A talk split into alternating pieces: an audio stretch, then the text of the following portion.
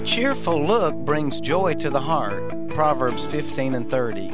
Try a smile today. Not only will it brighten your day, but it may brighten others too.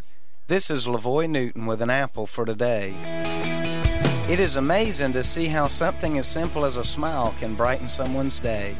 A smile doesn't cost anything, but it can be shared freely with others.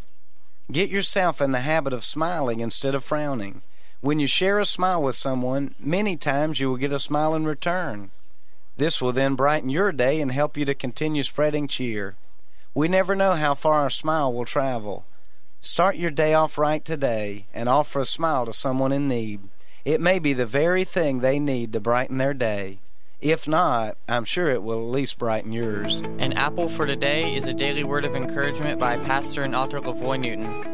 More resources and encouragement are available at anapplefortoday.com.